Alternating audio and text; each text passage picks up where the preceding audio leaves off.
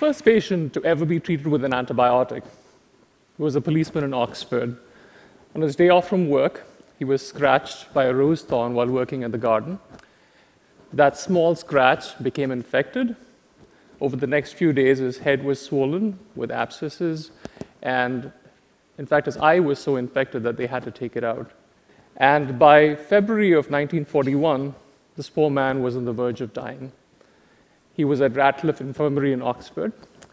And fortunately for him, a small team of doctors led by Dr. Howard Florey had managed to synthesize a very small amount of penicillin, a drug that had been discovered 12 years before by Alexander Fleming, but had never actually been used to treat a human and indeed, no one even knew if the drug would work, if it was full of impurities, it would kill the patient. But Florey and his team figured if they had to use it, they might as well use it on someone who was going to die anyway. So uh, they gave uh, Albert Alexander, this, this Oxford uh, policeman, the drug. And within 24 hours, he started getting better. His, uh, his fever went down, his appetite came back. Second day, he was doing much better. They were starting to run out of penicillin, so what they would do is run with his urine across the road to resynthesize the penicillin from his urine and give it back to him. And that worked. Day four, well on the way to recovery. This was a miracle. Day five, they ran out of penicillin, and the poor man died. So that story didn't end that well. But fortunately, for millions of other people, like this child who was treated again in the early 1940s, who was again dying of a sepsis, and within just six days, you can see, recovered thanks to this wonder drug penicillin. Millions have lived, and global health has been transformed. Now, antibiotics have been used for, uh, for patients like this, but they've also been used rather frivolously in some instances for treating someone with just a cold or a flu, which they might not have responded to an antibiotic. And they've also been used in large quantities subtherapeutically, which means in small concentrations to make chicken and hogs grow faster. Just to save a few pennies on the price of meat, we've spent a lot of antibiotics on, on animals, not for treatment, not for sick animals, but primarily for growth promotion. Now, what did that lead us to? Basically the massive use of antibiotics around the world has imposed such large selection pressure on bacteria that resistance is now a problem because we've now selected for just the resistant bacteria. And I'm sure you've all read about this in the newspapers, you've seen this in every magazine that you sort of come across, but I really want you to appreciate the significance of this problem. This is serious. The next slide I'm about to show you is of carbapenem resistance in Acinetobacter. Acinetobacter is a nasty hospital bug, and carbapenem is pretty much the strongest class of antibiotics we can throw at, at this bug. And you can see in 1999, this is uh, the pattern of resistance, mostly under about 10% across the United States. Now watch what happens when we play the video.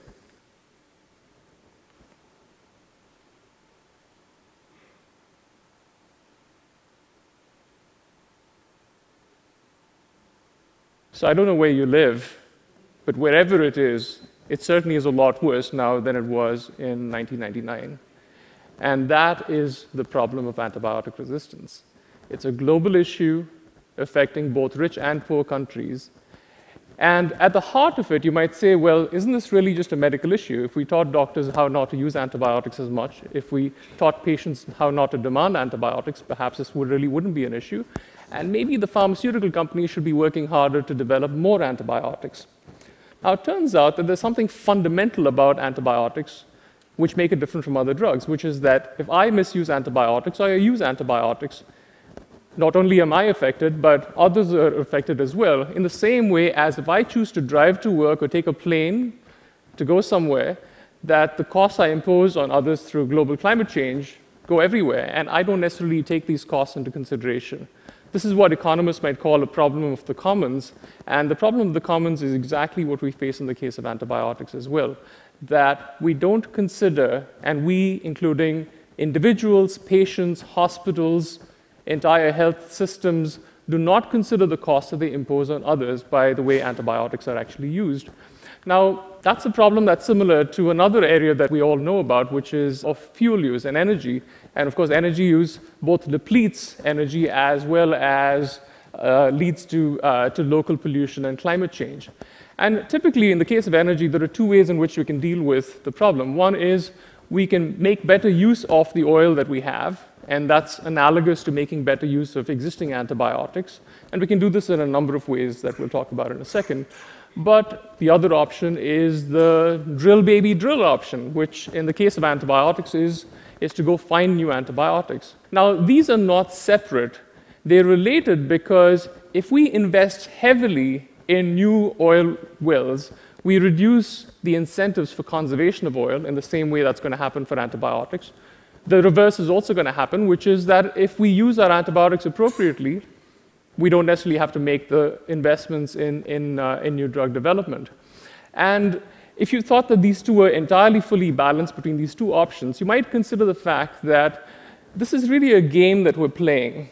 The game is really one of coevolution. And the coevolution is in this particular picture between cheetahs and gazelles. Cheetahs have evolved to run faster because if they didn't run faster, they wouldn't get any lunch. Gazelles have evolved to run faster because if they didn't run faster, there would be lunch. Now, this is the game we're playing against the bacteria, except we're not the cheetahs, we're the gazelles.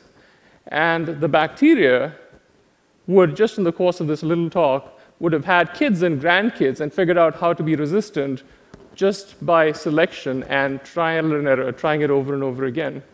Whereas, how do we stay ahead of the, the bacteria? We have drug discovery processes, screening molecules, we have clinical trials, and then when we think we have a drug, then we have the FDA regulatory process. And once we go through all of that, then we try to stay one step ahead of, of the bacteria. Now, this is clearly not a game that can be sustained or one that can win by simply innovating to stay ahead. We've got to slow this pace of coevolution down. And there are ideas that we can borrow from energy that are helpful in thinking about how we might want to do this in the case of antibiotics as well. Now, if you think about how we deal with energy pricing, for instance, we consider emissions taxes, which means we're imposing the cost of pollution on people who actually use that energy. We might consider doing that for antibiotics as well. And, and perhaps that would make sure that antibiotics actually get used appropriately. Uh, there are clean energy subsidies, which is to switch to fuels which don't pollute as much or perhaps don't need fossil fuels. Now, the, the analogy here is perhaps we need to move away from using antibiotics. And if you think about it, what are good substitutes for antibiotics? Well, turns out that anything that reduces the need for the antibiotic would really work. So that could in, uh, include improving hospital infection control or vaccinating people, particularly against the seasonal influenza. And the seasonal flu is probably the biggest driver of antibiotic use, uh, both in this country as well as in many other countries. And that could really help. A third option might include something like tradable permits, which are we actually, and this is, you know, these seem like uh, faraway scenarios, but if you consider the fact that we might not have antibiotics for many people who have infections, we might consider the fact that we might want to allocate who actually gets to use some of these antibiotics over others, and some of these might have to be uh, on the basis of clinical need, but also on the basis of pricing.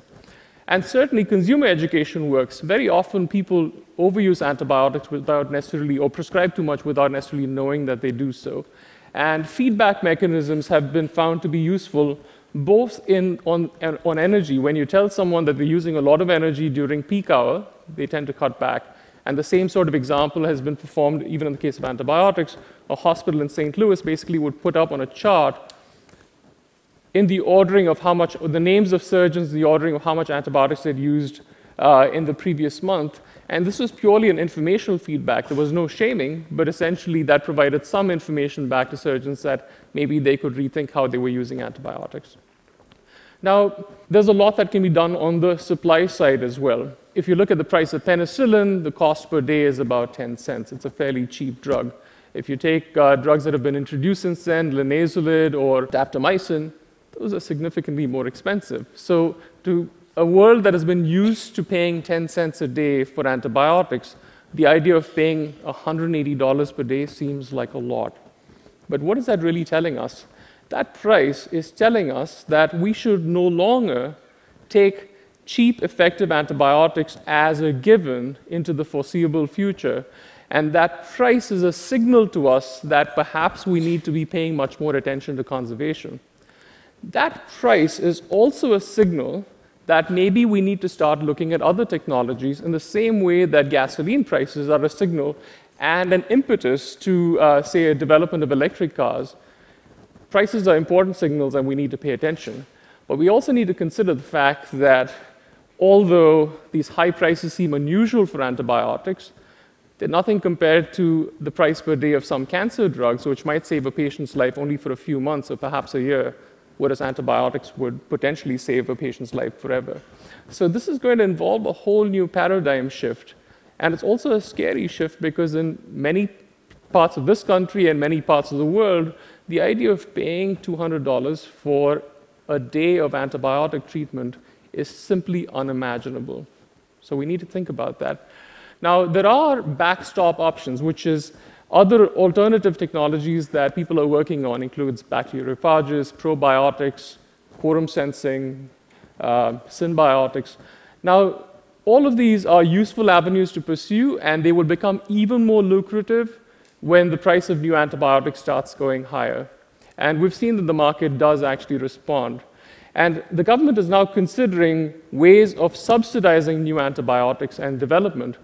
But there are challenges here. We don't want to just throw money at a problem. What we want to be able to do is invest in new antibiotics in ways that actually encourage appropriate use and sales of those antibiotics. And that really is the challenge here.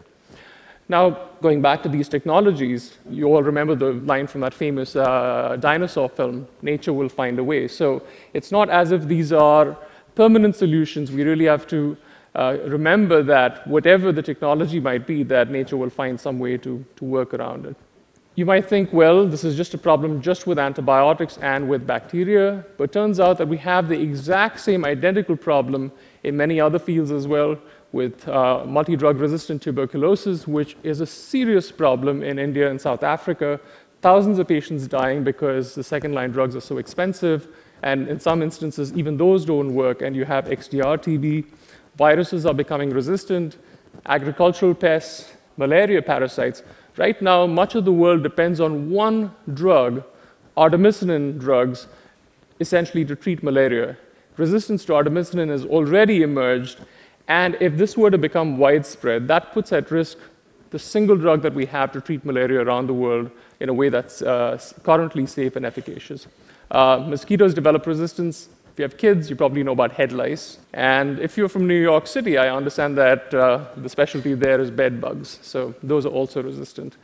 And yeah, to bring in an example from across the pond, turns out that rats are also resistant to poisons. Now, what's common to all of these things is the idea that we've had these technologies to control nature only for the last 70, 80, or 100 years. And essentially, in a blink, we have squandered our ability to control because we have not recognized that natural se- selection and evolution was going to find a way to get back. And we need to completely rethink how we're going to use measures to control biological organisms and rethink how we incentivize the development, introduction, in the case of antibiotics, prescription, and use of, uh, of these valuable resources. And we really not need to start thinking about them as, as natural resources. And so that's, we stand on a crossroads. An option is to, is to go through that rethinking and carefully consider incentives to change how we do business.